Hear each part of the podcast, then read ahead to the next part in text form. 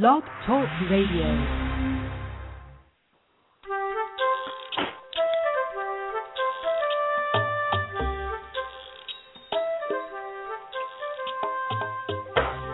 Hi, welcome to Teach Me to Talk with Laura and Kate. I'm Laura Mize, pediatric speech language pathologist. Hi, Miss Laura. It's Kate Hensler, developmental interventionist. I had to call you on my cell because I couldn't get my landline to work. Oh no, your technology Yeah. is failing you. Well, it's probably just the fax machine is hooked up, but it wouldn't dial. Remember last time I had trouble dialing it? Well, anyway, I'm on my cell, so hopefully the reception will be good. Happy I hope, I Monday. hope, your, I hope your battery lasts the whole time. It should. Okay, that's good. Yeah, how's your Monday been so far? Oh, pretty good. I've been finishing up Christmas decorating at my house, so ready to put the boxes away. Well, you're ahead of me.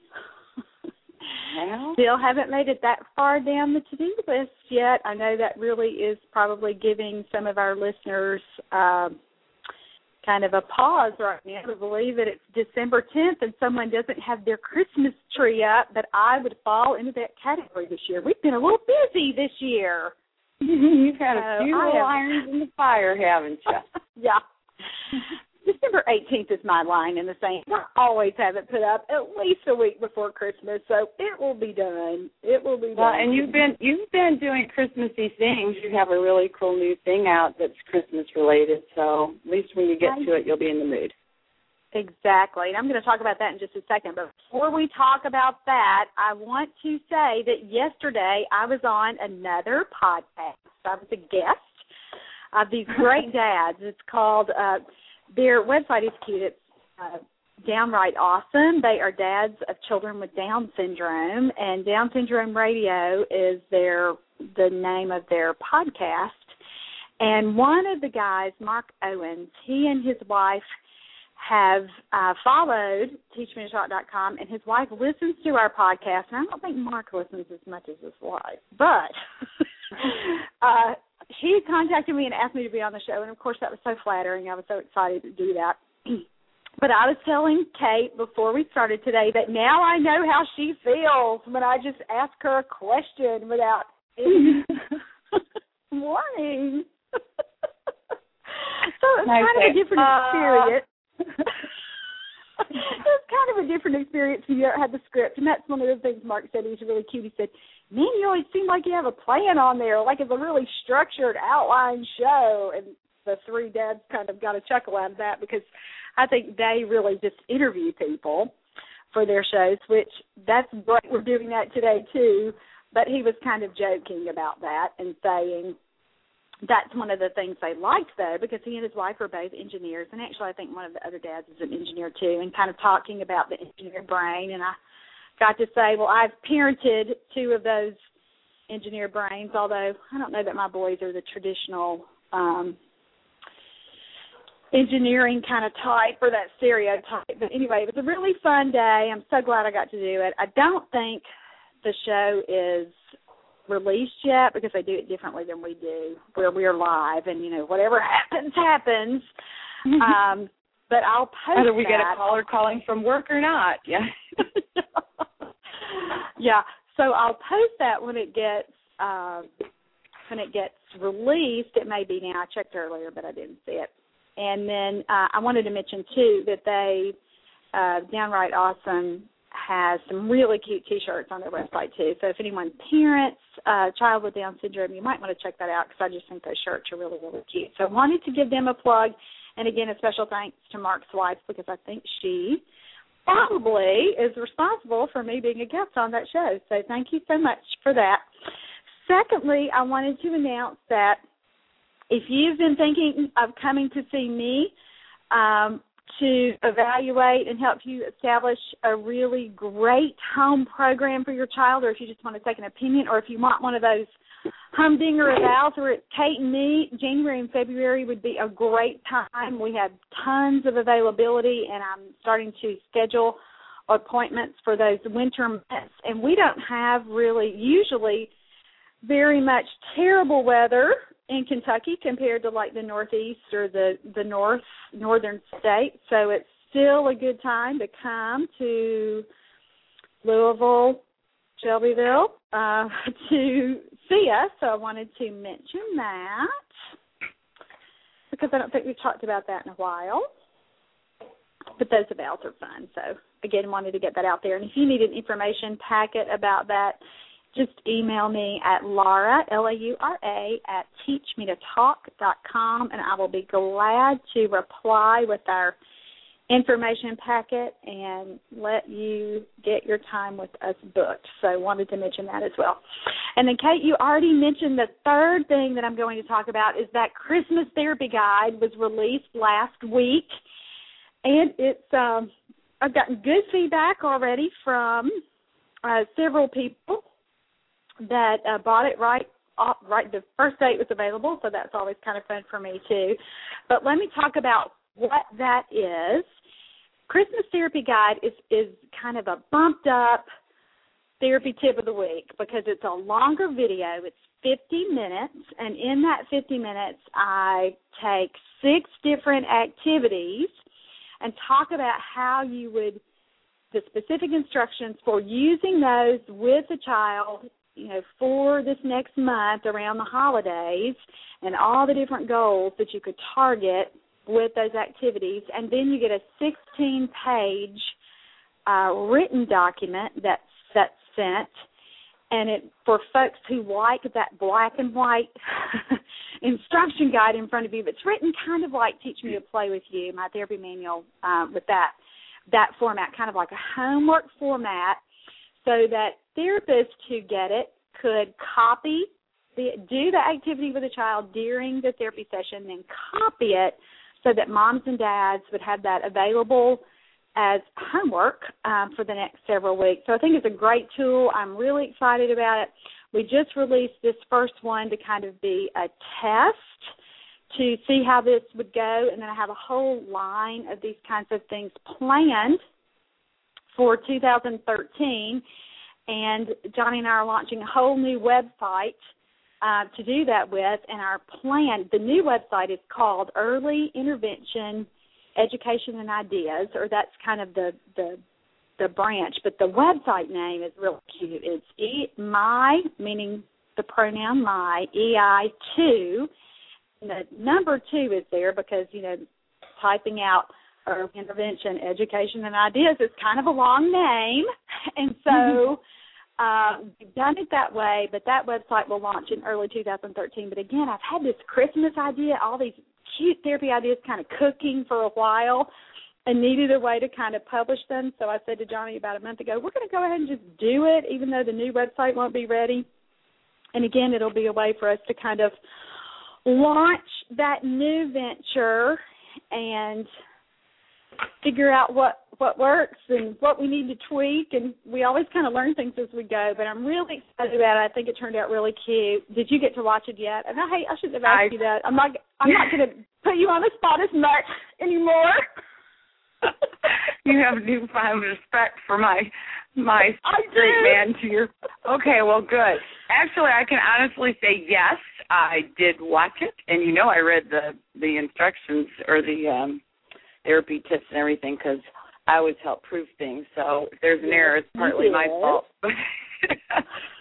but I thought the video was great, and I would say it is kind of like if people like therapy tip of the week, it's kind of like that, but it is a lot more than that. It's much more right. in depth. Um, I thought you did a great job of really talking about, you know, really explaining things and kind of giving rationale behind things and it's just much much more in depth. So I right, and I think it's oh that you know I've seen that because it, it's way more beyond the simple. Not that those were not good, they were, but this is much much more tutorial and helpful right. as far as specific details.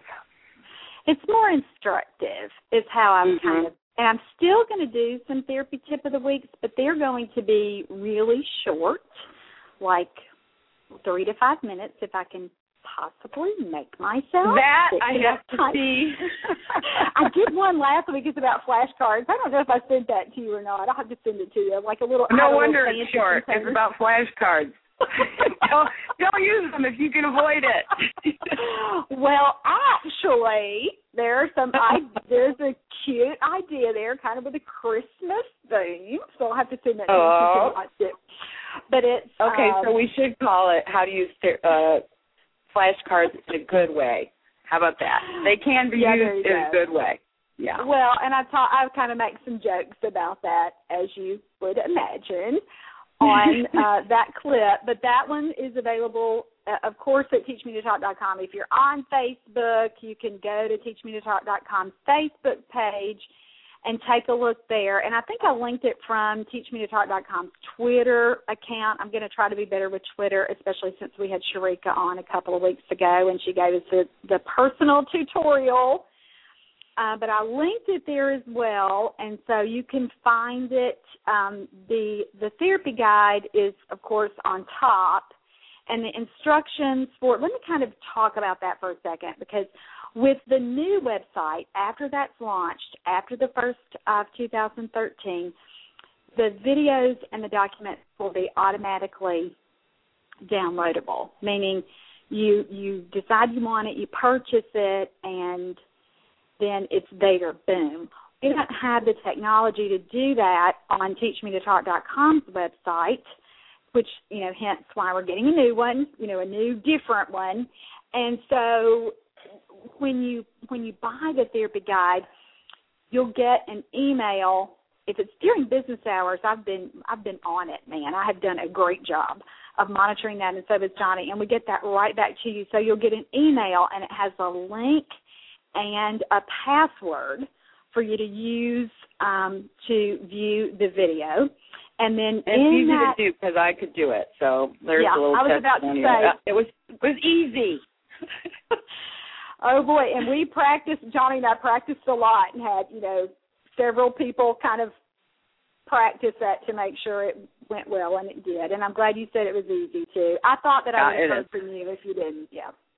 And so yeah, yeah. with the text message or an email. How? What? What do I do? Yeah, if, if I can do yeah. it, it's obviously very easy to navigate, and I got right to it. So. Yeah, and I think it's pretty easy. I think it just the password screen pops up as soon as you click the link. Is that what happened mm-hmm. for you? Yes. Mm-hmm. You type the password in, and then you're able to view it. You do not. It's it's you do not have to have a different account or anything. You know, with the site that are hosting those videos for us. So blah blah blah blah blah. For most people, that will mean nothing. But I can see how some techie people might say, "Do I have to have an account with Vimeo?" No, you do not.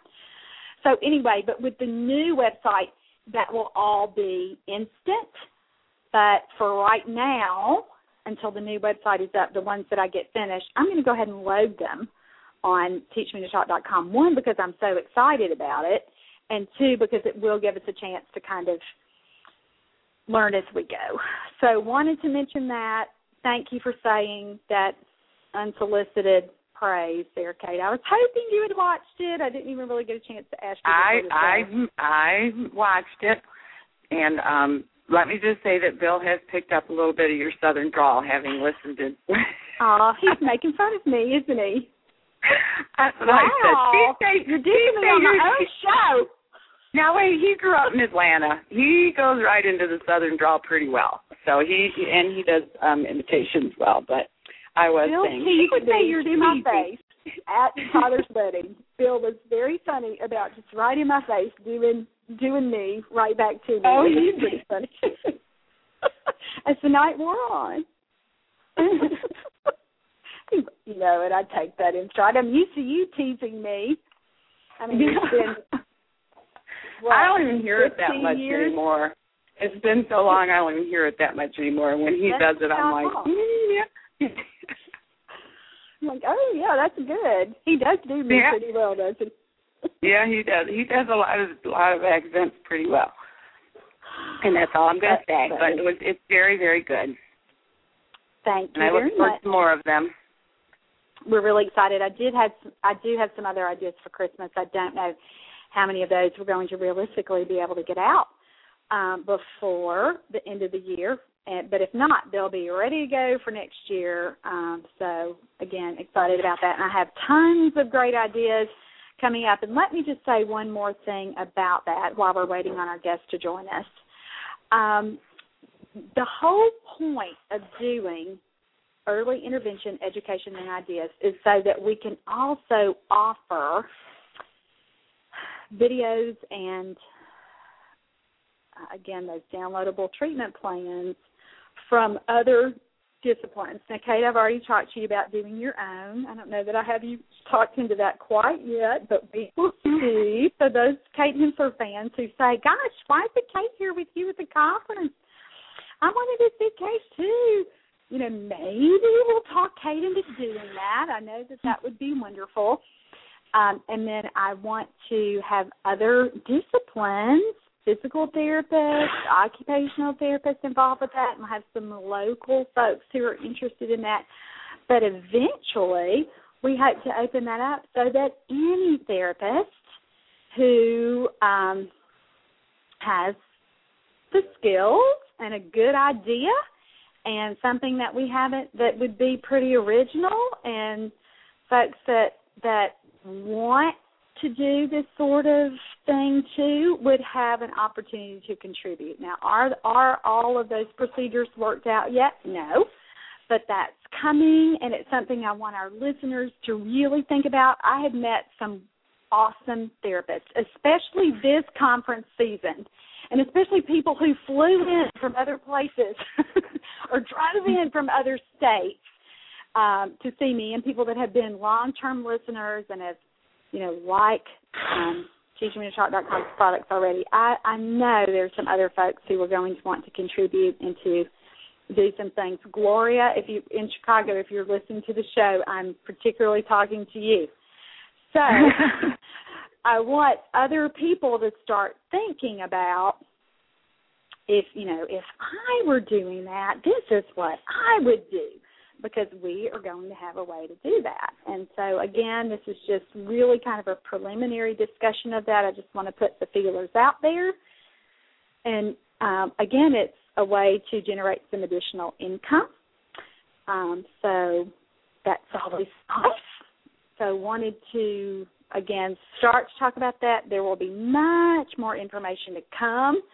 Please don't start emailing me today about it. If you think you have a great idea, hold on to it work on it, start writing your little script, start writing your little your little document, get the Christmas guide so you can see exactly what I want. I want to stick sort of to that formula. Um, so again, I think it's going to be a phenomenal opportunity, and especially for parents who may not have access to all therapy services, or may not. You know, there are parents who live in other countries who don't have access to um, therapy services at all. And so, again, this will be a super, super way to share information with parents who are really committed but who truly do not have the resources that, that we have. So, just wanted to put that, put that out there. What are you thinking about that, Kate? Are you going to remain uh, silent about this or are you going to say anything about it? Uh, I was just going to say that yes, we have been, um, heard that many times from people abroad who can't, you know, their waiting list is two years long or something, and they have a two and a half mm-hmm. or a three year old. So I could see where and it would be really good for that. Yeah, and they know they need to be working on something, but so many times they need more of a roadmap. And again, if you'll watch the Christmas therapy guide, you'll see it is more instructive than than you can be in a in a therapy manual or even in my other videos. I think it's more instructive. Um, it is. Yeah. And I yeah, think you also did a nice job about talking about how to transition it and to generalize it to other things. And I think, you know, right. it's neat to have the theme, but it's also you do a good job of, of talking about this isn't just about Christmas, but it works in a lot of your core things, you know, into Christmas exactly. and then yeah. Exactly. And am I going to do it? Oh, I don't know if I have the nerve to do a video. The idea of having to watch it makes me really. The idea of coming up with the idea and writing it and everything, I like. Oh, maybe actually, we'll do some together, which is what Johnny has said that we should do. He, he said that I, that would be a great way to kind of. We'll do it together.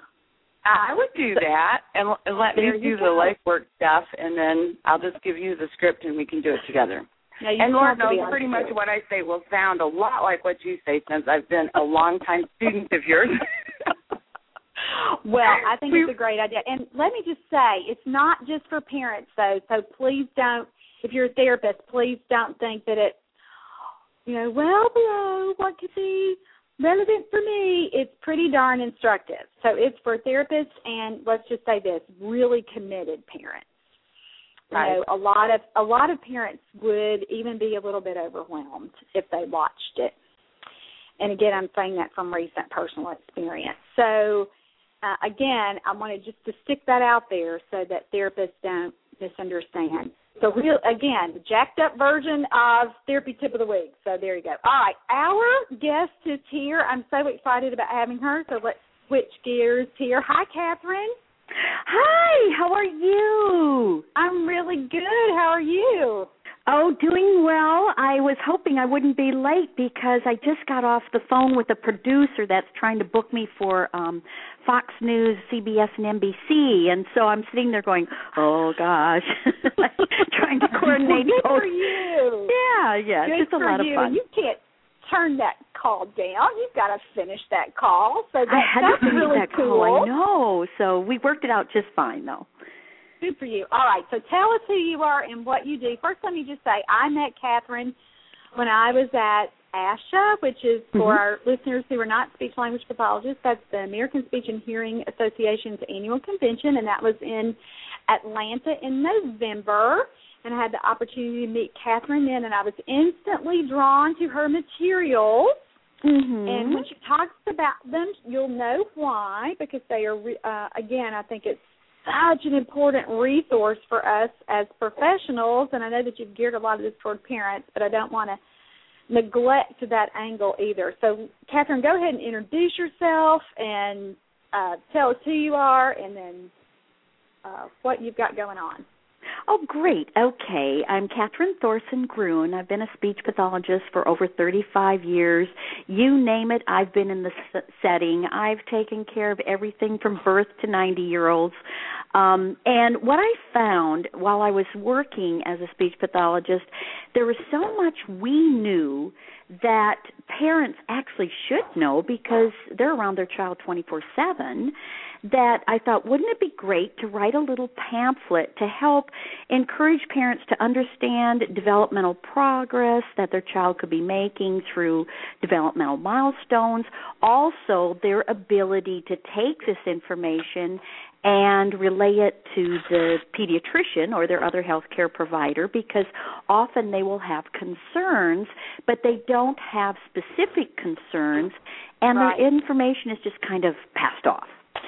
So Right. I wrote this program called My Baby Compass, and the little pamphlet turned into three manuals, 14 booklets, CD-ROMs. It's now app. Because, uh, let's see, I meet with somebody on Thursday to develop apps and e-books and TV interviews and radio interviews and um it's exploding which is exciting i really am on a mission to try and make parenting easier for those parents that are really concerned about whether their child's on target Exactly. Yes, yes, I really am.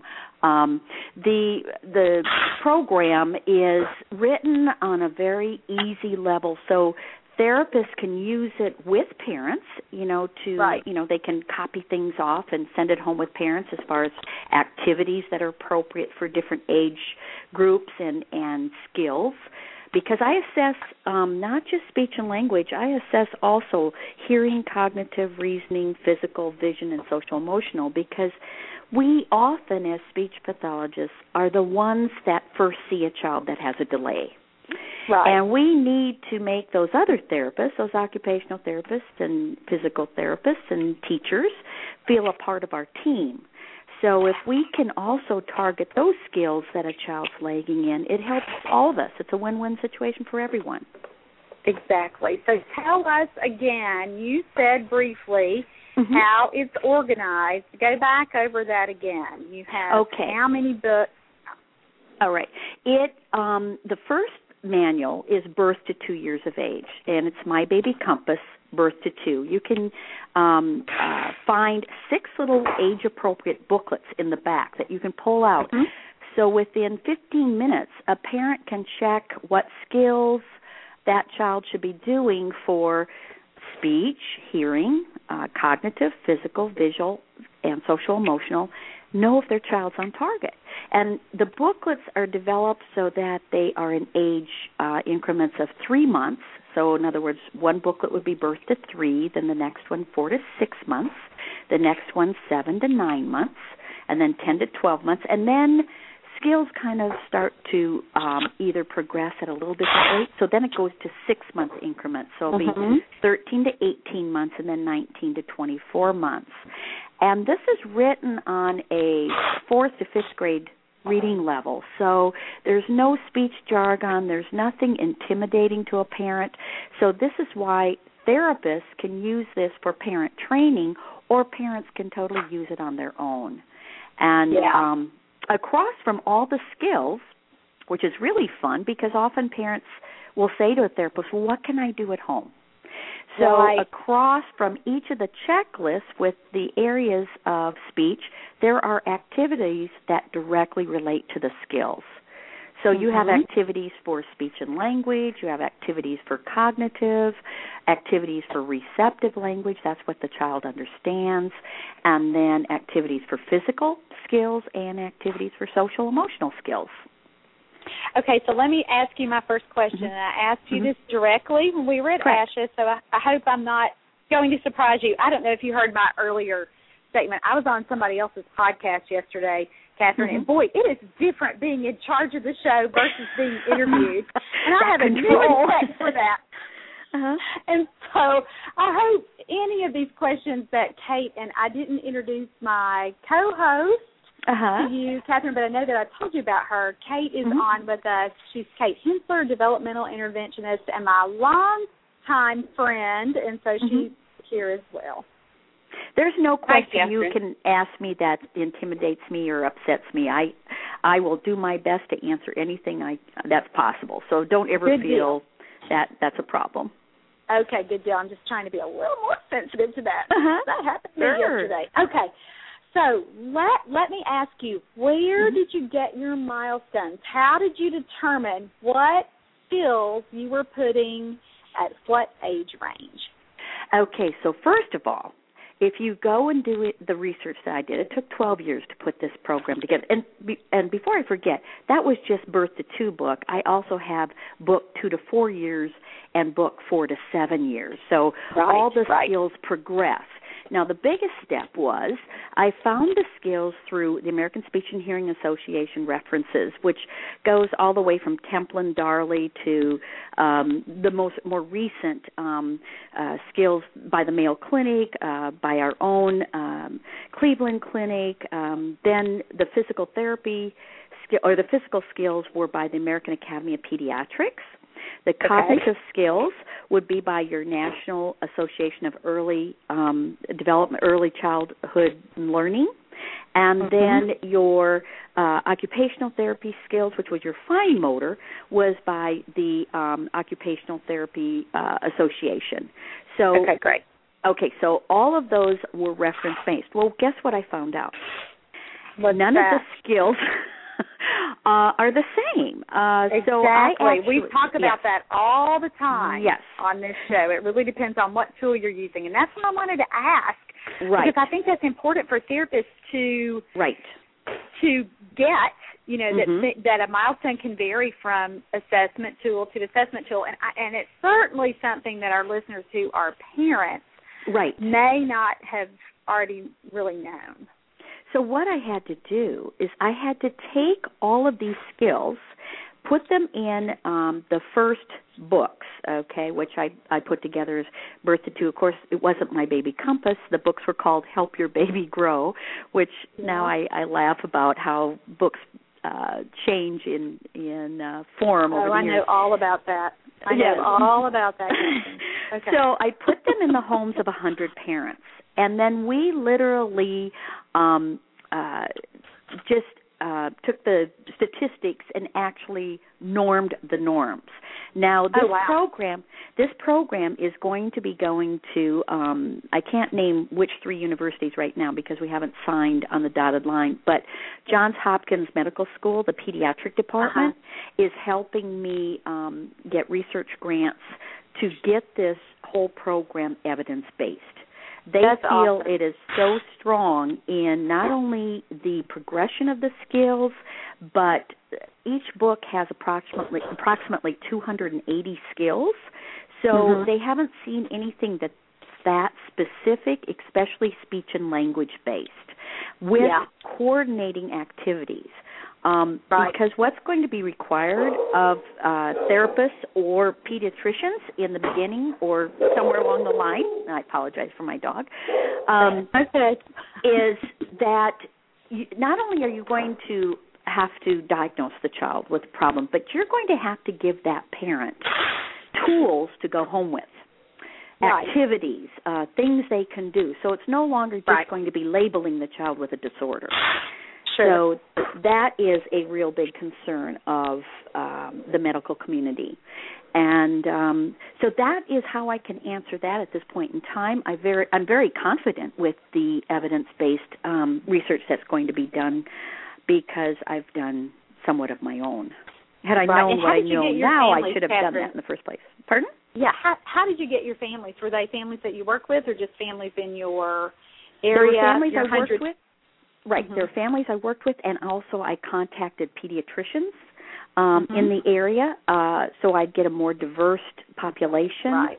Um, Right. And I live in Charlotte, North Carolina, so uh, we have a more diverse population um, with Right. you know ages and and um, you know different uh, people that uh, can um, you know that just basically can handle the information individually because the biggest threat that I felt was can a parent read this, understand it, and answer the questions uh, Right. carefully? And we had to rewrite that a lot until we got it at a level where a parent could answer those questions easily.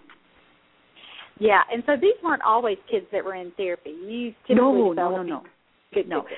This is based on typical development.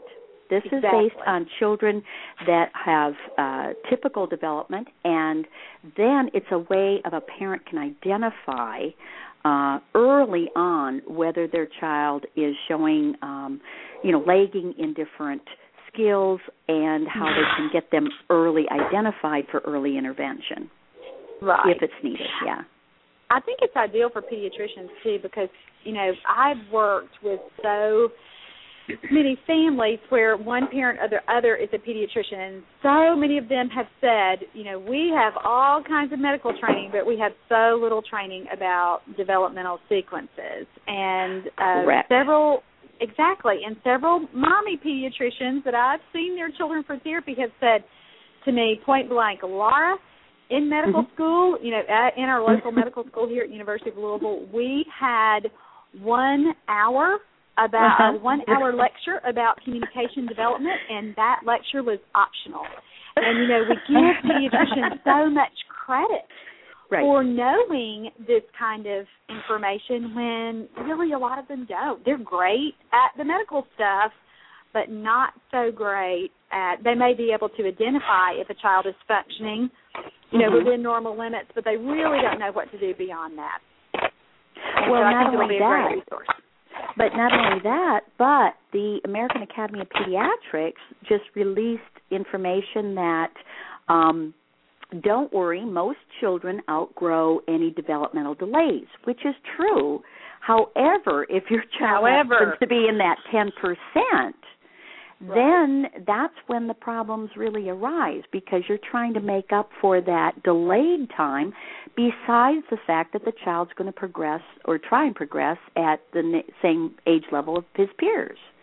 Exactly. Um, well, so- I'll tell you what I think about that. Really, let me interject this for any parents Sure, that might be listening. absolutely. Most state-run early intervention programs Mhm. have decreased their funding, which means Yes. they've had to increase the eligibility requirements. So if your child has qualified for early intervention, in all actuality, he may be functioning in that bottom 5% Right. of children. And in some states, like Missouri, Mhm. they have to have they have such a high level of of qualifying a kid a child has to have at least a 50% delay to qualify so in Oh, that state your child is in the bottom one or two percent. Oh my goodness! And so I, I that, don't. It just breaks my yeah, heart. I, I know, and I don't want a parent to hear, you know, even casually listening right now and hear you say, most children outgrow developmental delays, you know, based on what the mm-hmm. American Academy of Pediatrics said, because so often that those kids who are just a little delayed do not qualify no. for early intervention. They do not qualify for speech through the school system because the bar is already so high. Your delay has to be pretty darn significant to qualify for services. So again, let me just clarify that right. for any parent who might be listening. Yeah. And not only that, but see, when a child, you know, I don't know if you've ever heard of the 30 million word gap.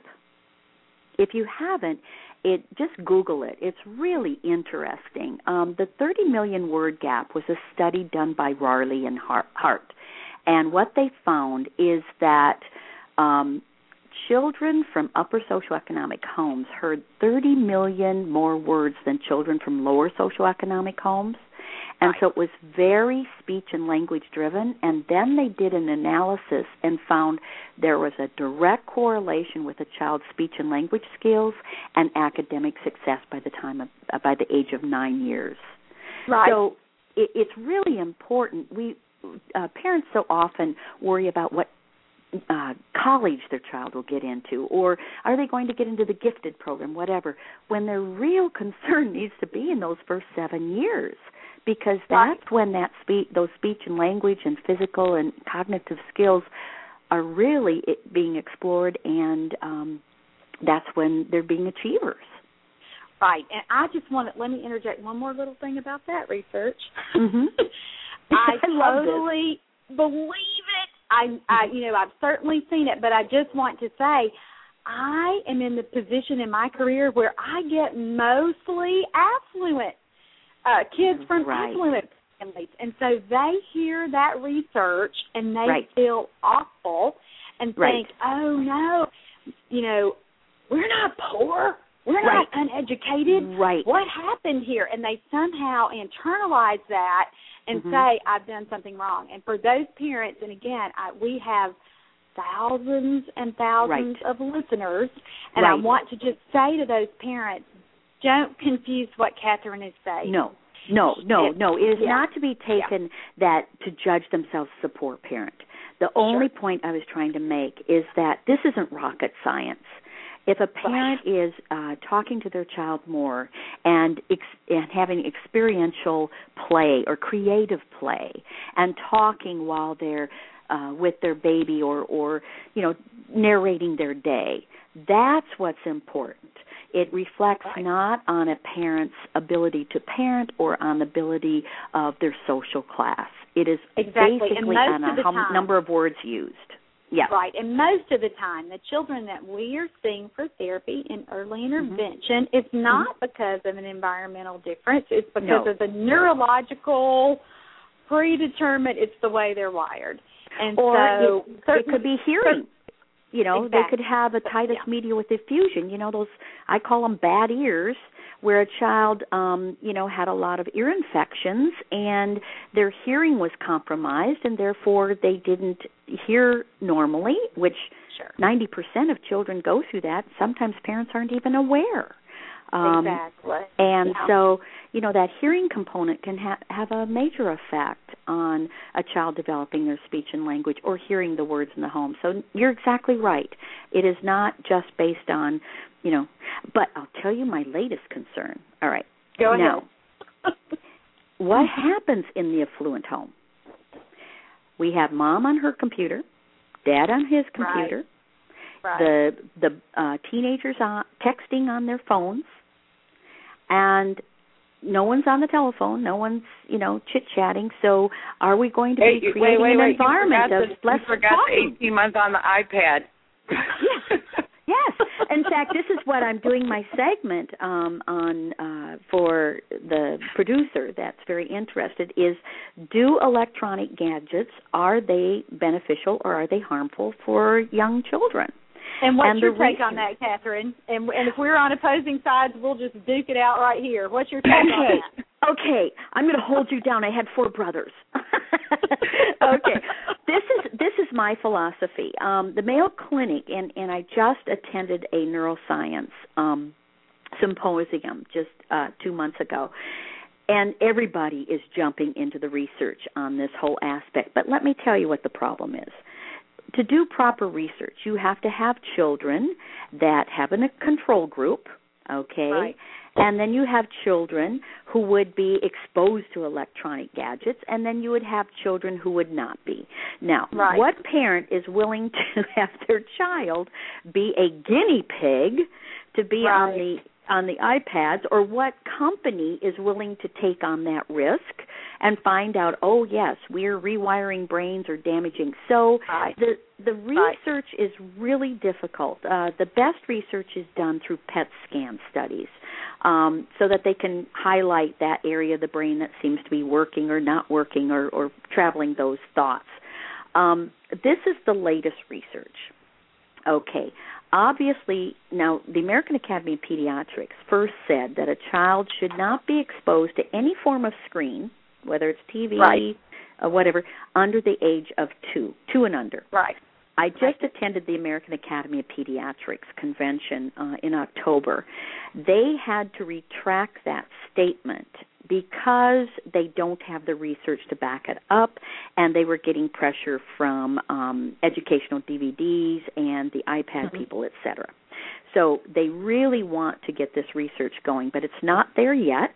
So we don't have any research based except for the Mayo Clinic did do research on baby Einstein and they found that the speech and language skills of children that watched uh, baby Einstein versus those that didn't were lower. Okay, so exactly, and that's yes. certainly something Kate and I talk about week in mm-hmm. and week out. And and the real, the the boil it down message that we mm-hmm. try to share with parents would mm-hmm. be that when your child is stuck in front of a screen, he's missing out on all other Correct language or other learning opportunities. Right. Uh, and so that's that's one reason. The other thing that I think that researchers are hoping to be able to prove, and certainly mm-hmm. Jill Stamm, who's now at University of California Davis, has done some studies. She's at Mind mm-hmm. Institute, and her her take on this is that, and, and you alluded to this, we're rewiring children's brains so that Correct. we are teaching them to scan shift, scan shift, scan right. shift Right. so there's no real real building attention, building participation, Correct. making connections because they simply don't have time before that new visual image pops up. So I'm excited Absolutely. about the the newer research. I had not heard that the American Academy of Pediatrics retracted that statement. Yes. My latest thing that I'd heard is they had increased it from two to three, that they didn't want any child under three. This is that's uh, their recommendation, but this is what sure. they say. It's totally up to a parent what they do. Be, well, um, yeah, so, like everything. Right, right. So they they aren't making right. So they aren't making any. We are basing this on research. This is definitely how it has to be. So, uh, but they're making a. You know, we recommend that a parent parent in the traditional um, way to increase a child's all their senses and creative play and interaction. Um, right. Yeah. So the problem is, and what I'm seeing, uh, and I saw this in my research, is a lot of young parents um, did not have any training. They didn't babysit. They many of them pursued higher education, um, mm-hmm. or they did not. They're they're a teen parent. Okay, they really don't know what to do to right. enhance a child's speech and language skills. Yeah, we see that every day.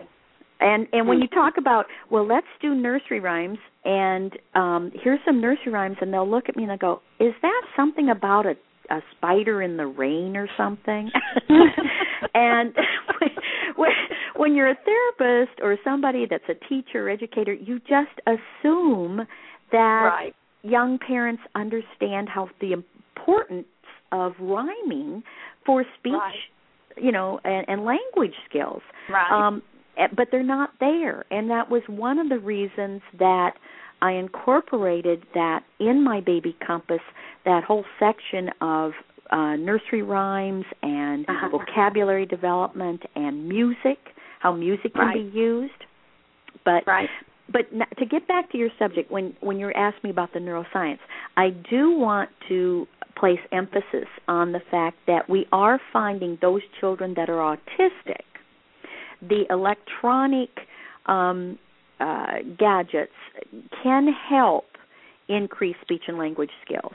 So some of those children who who are in special needs, um, I don't want them to panic that their children, you know, shouldn't be exposed to electronic gadgets. It may be the way uh, and the only technique that will enhance um, interaction. So, and it uh, could be, but here's my take on that. Mm-hmm. I think when we, and I certainly know that those programs are out there and available, mm-hmm. and kids mm-hmm. are going to do it anyway. But I never want a parent to think that they should give up on building a true social response oh, or never. targeting no. social interaction as their foundational skill. Right. So that they forego all of the wonderful traditional things that you just talked about. So they forego Correct. all of that thinking, okay, my kid's autistic, we are going straight to the apps. We're going straight right. to the whatever. And I right. don't think that's what you mean to say. Either. No, no, not be at all. Not misunderstood. No. Yeah. But you know, it surprised me, and I don't know if you saw this at the American Speech and Hearing Association meeting. Um, all the young therapists are all looking for the electronic therapy tools, Yeah. the app, Right. the and that really concerns me because if you also have makes me the feel therapist, a little old. Yeah, makes me feel a little old. And it's not that I don't have an iPad or an Mhm. iPhone. I do, but you're right. That is- Mhm.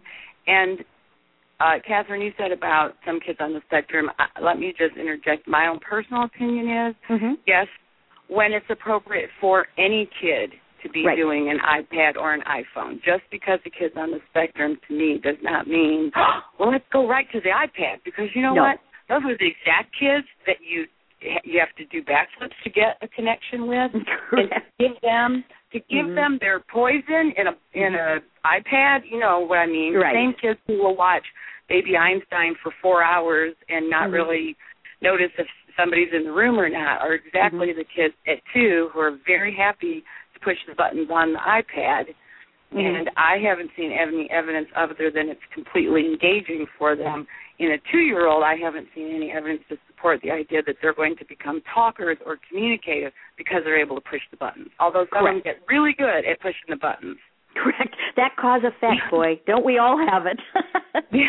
But well, a lot you know, of times it's just perseveration yes. with Yes. that. Yes. With that. It's not even a true cause and effect. If No. I'm stuck, I Right. can't do anything else. I am just fixated on pushing the button. Yeah. Correct. Right. Correct. Lots and you know, of the uh, same I, we always talk about bells and whistles toys. You know, all the toys Right. that maybe ABC themed or you know. VTech does a lot of them.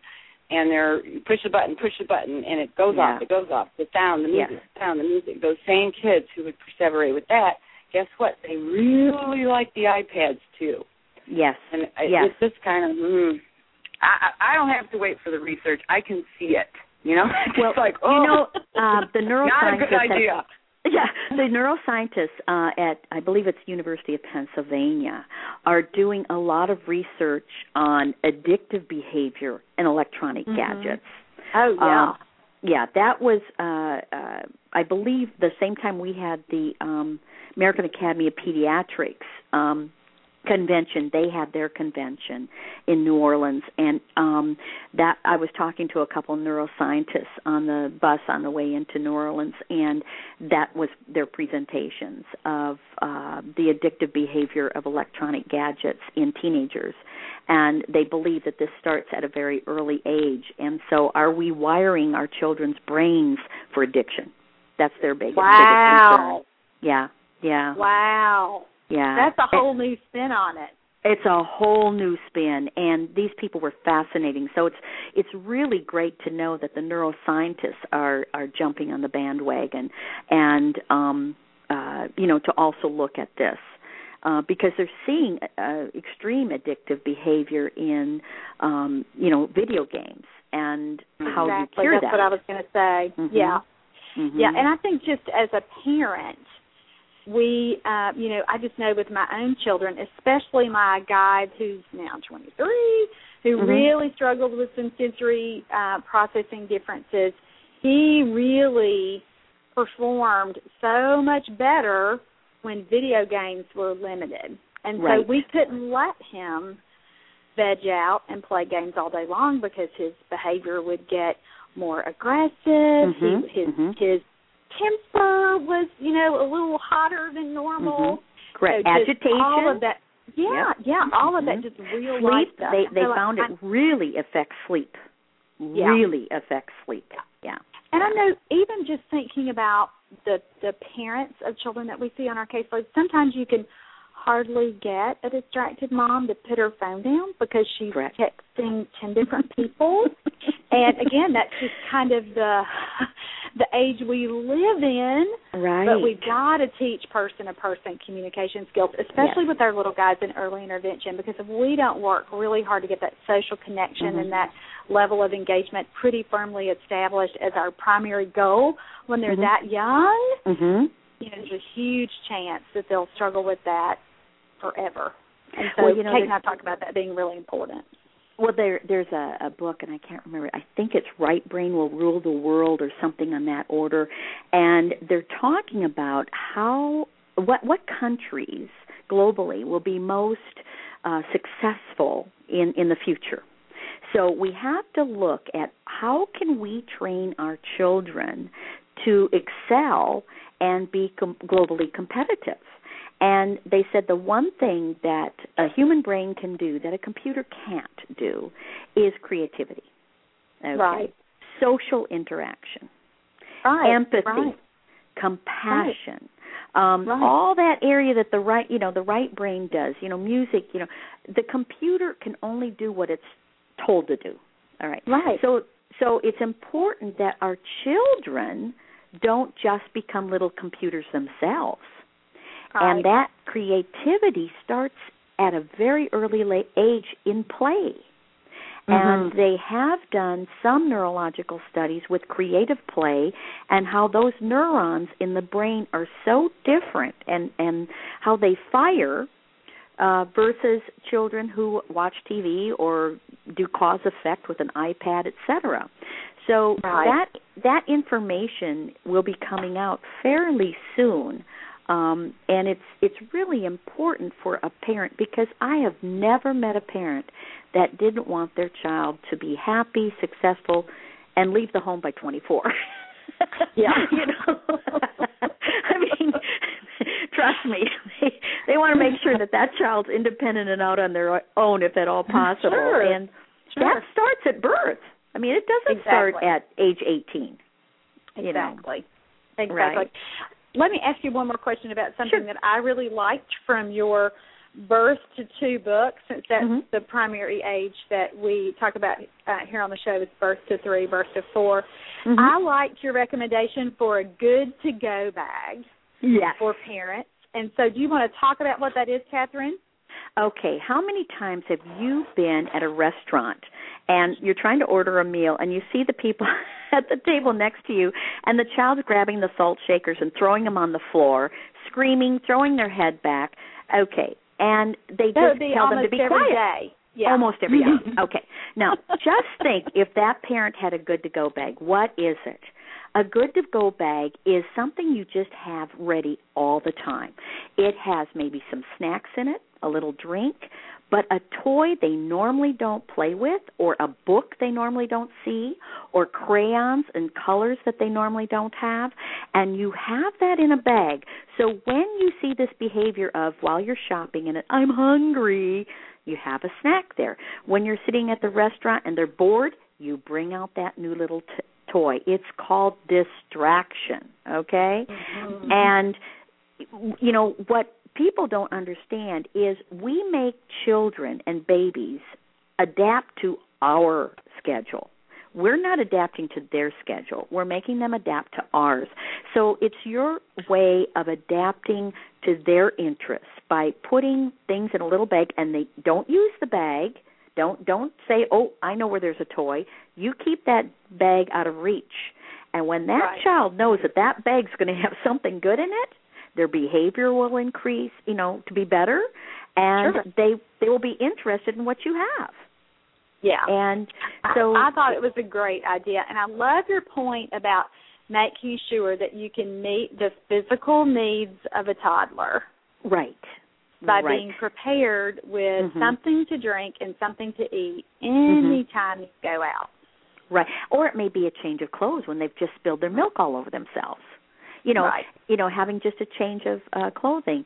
Um and it doesn't have to be you don't have to, you know, pack a suitcase. Just be a simple right. little bag. Um but yes, and see children at that age, they don't understand you can have it when we get home. They only understand now. Right. That's their time right. frame is now. right. Right. So I think um, they go back through that in, in teenage years as well. But my opinion. now you do understand the importance of uh, uh, gratification, delayed gratification. They've Right. actually done research and found that if you can delay gratification, okay, the longer a child can delay gratification, the more successful they'll be in life. Do you believe that? Isn't that interesting? I think that's good, but I think for our moms with toddlers with Oh no, developmental that delay, no, no, no. That's Yeah. later. She said teenagers. Yeah. No, no, no. Again, You, you can't do delayed gratification with toddlers. No, No. I'm just No. restating it for our Mhm. primary audience so Right. that they Right. they don't misunderstand what you're saying. I don't want a two year old a mom of a delayed two year old to start saying, Oh, I'm working on delayed gratification. we are not there like yet. like Kathryn said, they only get now. They only get now. So, yes, we, They we would only find get now. we would find all of us with a brick tied to our foot, and we'd be at the bottom of some lake somewhere. exactly. We want to be sure we're yeah that that, that mm-hmm. parents get that exactly. Right. Exactly. right. All right. Well, Kathryn, give us your website information. So Okay. That, and, and especially, this is what I want to say to therapists: if you don't have a great resource yourself for typical development, and you have to have more than a standard test protocol, you have Mhm. to have more. Again, available like Kathryn suggested, if you're seeing a family and they need some information about an area where you're not the expert. If you're a speech person and Mhm. you don't have those those gross motor milestones at your fingertip, this would be a great resource. The other thing I think it would be ideal for would be for parents that you're seeing that the child doesn't qualify for your program, but you mm-hmm. still want to send them away with some advice for Right. what they could work on next. So I think I think that would be a great use of it too. But give us your give us your website and all that stuff so everybody will know how to find you. Okay, it's www.mybabycompass.com. And, And, why did you pick that name, Kathryn? My Baby Compass because I Mhm. will guide you to in the right direction to make your parenting process easier and happier. And that's why I use Compass because this is your guide to help your child think, speak, and move and thrive. So you also can uh, purchase the program on Amazon.com, and you can Mhm. buy each of the books individually: Birth to Two, Two to Four, Four to Seven. Um, each uh, book is thirty nine ninety five, but remember that's a two year program. It's not Right. just a book; it's a two year program. So you're talking an insurance policy of twenty dollars a year, um, Yeah. or a speech therapist could refer the parent to Amazon.com. Um, or you can buy all three manuals, and um, the booklets are in the back of each of the manuals, um, Mhm. along with a CD-ROM if you wanted to keep an electronic form of developmental history, or if speech pathologists wanted to send out an electronic form and have the parent assess their child in their home environment and then come to the therapy session with developmental history um, or while they're working testing the child the parent can be doing the developmental history that can also be purchased in the kit the my baby compass yeah, I kit think it's, I think it would be a great tool. I, I was looking at that right before our call started today, Mhm. and I think it would be a good addition to your intake form if you Yeah. didn't have something that was pretty comprehensive, and especially in states. Uh, with early intervention programs that are really paying down and really Oh. using that primary service provider model so that th- there's a one main contact and right. you want to be sure as the speech pathologist or the developmental interventionist that you're gathering a pretty comprehensive look at that kid. Mm-hmm. So I, I think it's great information. I can't believe we're finished with our hour. I knew you were a talker and it would fly. Oh, and Thank you did. so much. I've had so much fun. I I feel like I should pay you for this because I had a blast. Oh, we we do this every week. You just call us back anytime you want to chat about something because we are always here on Mondays. We'd oh, love to have sounds great. All right. Thanks so much, Kathryn. Thank Thanks you. for you have a great it sounds day. like a really cool resource. Thanks. Thank you so Bye. much. You're welcome. All right. Bye. Bye bye. Bye. All right, before we're off, Kate, I want to tell our regular listeners that, like last year, we're to have we'll be off for Christmas holidays. And I was telling Kate today, no wonder I'm so tired. It's been a busy year. And so next next week we're to do one more show for 2012. It'll kind of be a recap show. Um, and talk about stuff through the year. I do have a, a question. A mom who, if she can't call next week, she's going to call in January. So if she does not call next week, we, um, you know, again, we're going to kind of do that recap, and I'm going to share more about uh, my new project, myei2.com, so that we can um, get everybody on the same page about that. Any other final thoughts today, Kate? I wanted to be sure you knew what the plan was for next week, just in case I forget to email you that. A recap show. Okay. We'll be doing the year 2012 review. Review. okay. That's kind No, of odd, but I'll just go with the flow. Yeah. I think that one of the things that I'm going to do is talk to our our big callers that have called from several times. We have a couple of moms who've done that. I want to get recaps on their kids, short emails from them to kind of read. And oh, that would sort be neat. That'll be fun, I think. And then we'll kind of Mhm. re- uh, kind of talk about our our big series and highlight that for folks who might have missed those. And um, just kind of a pull it all together show before we're off for two weeks for the holidays. Okie dokie. Sounds good. All right, I'll talk to you next week. Thanks so much. Okay. Thank you. Bye.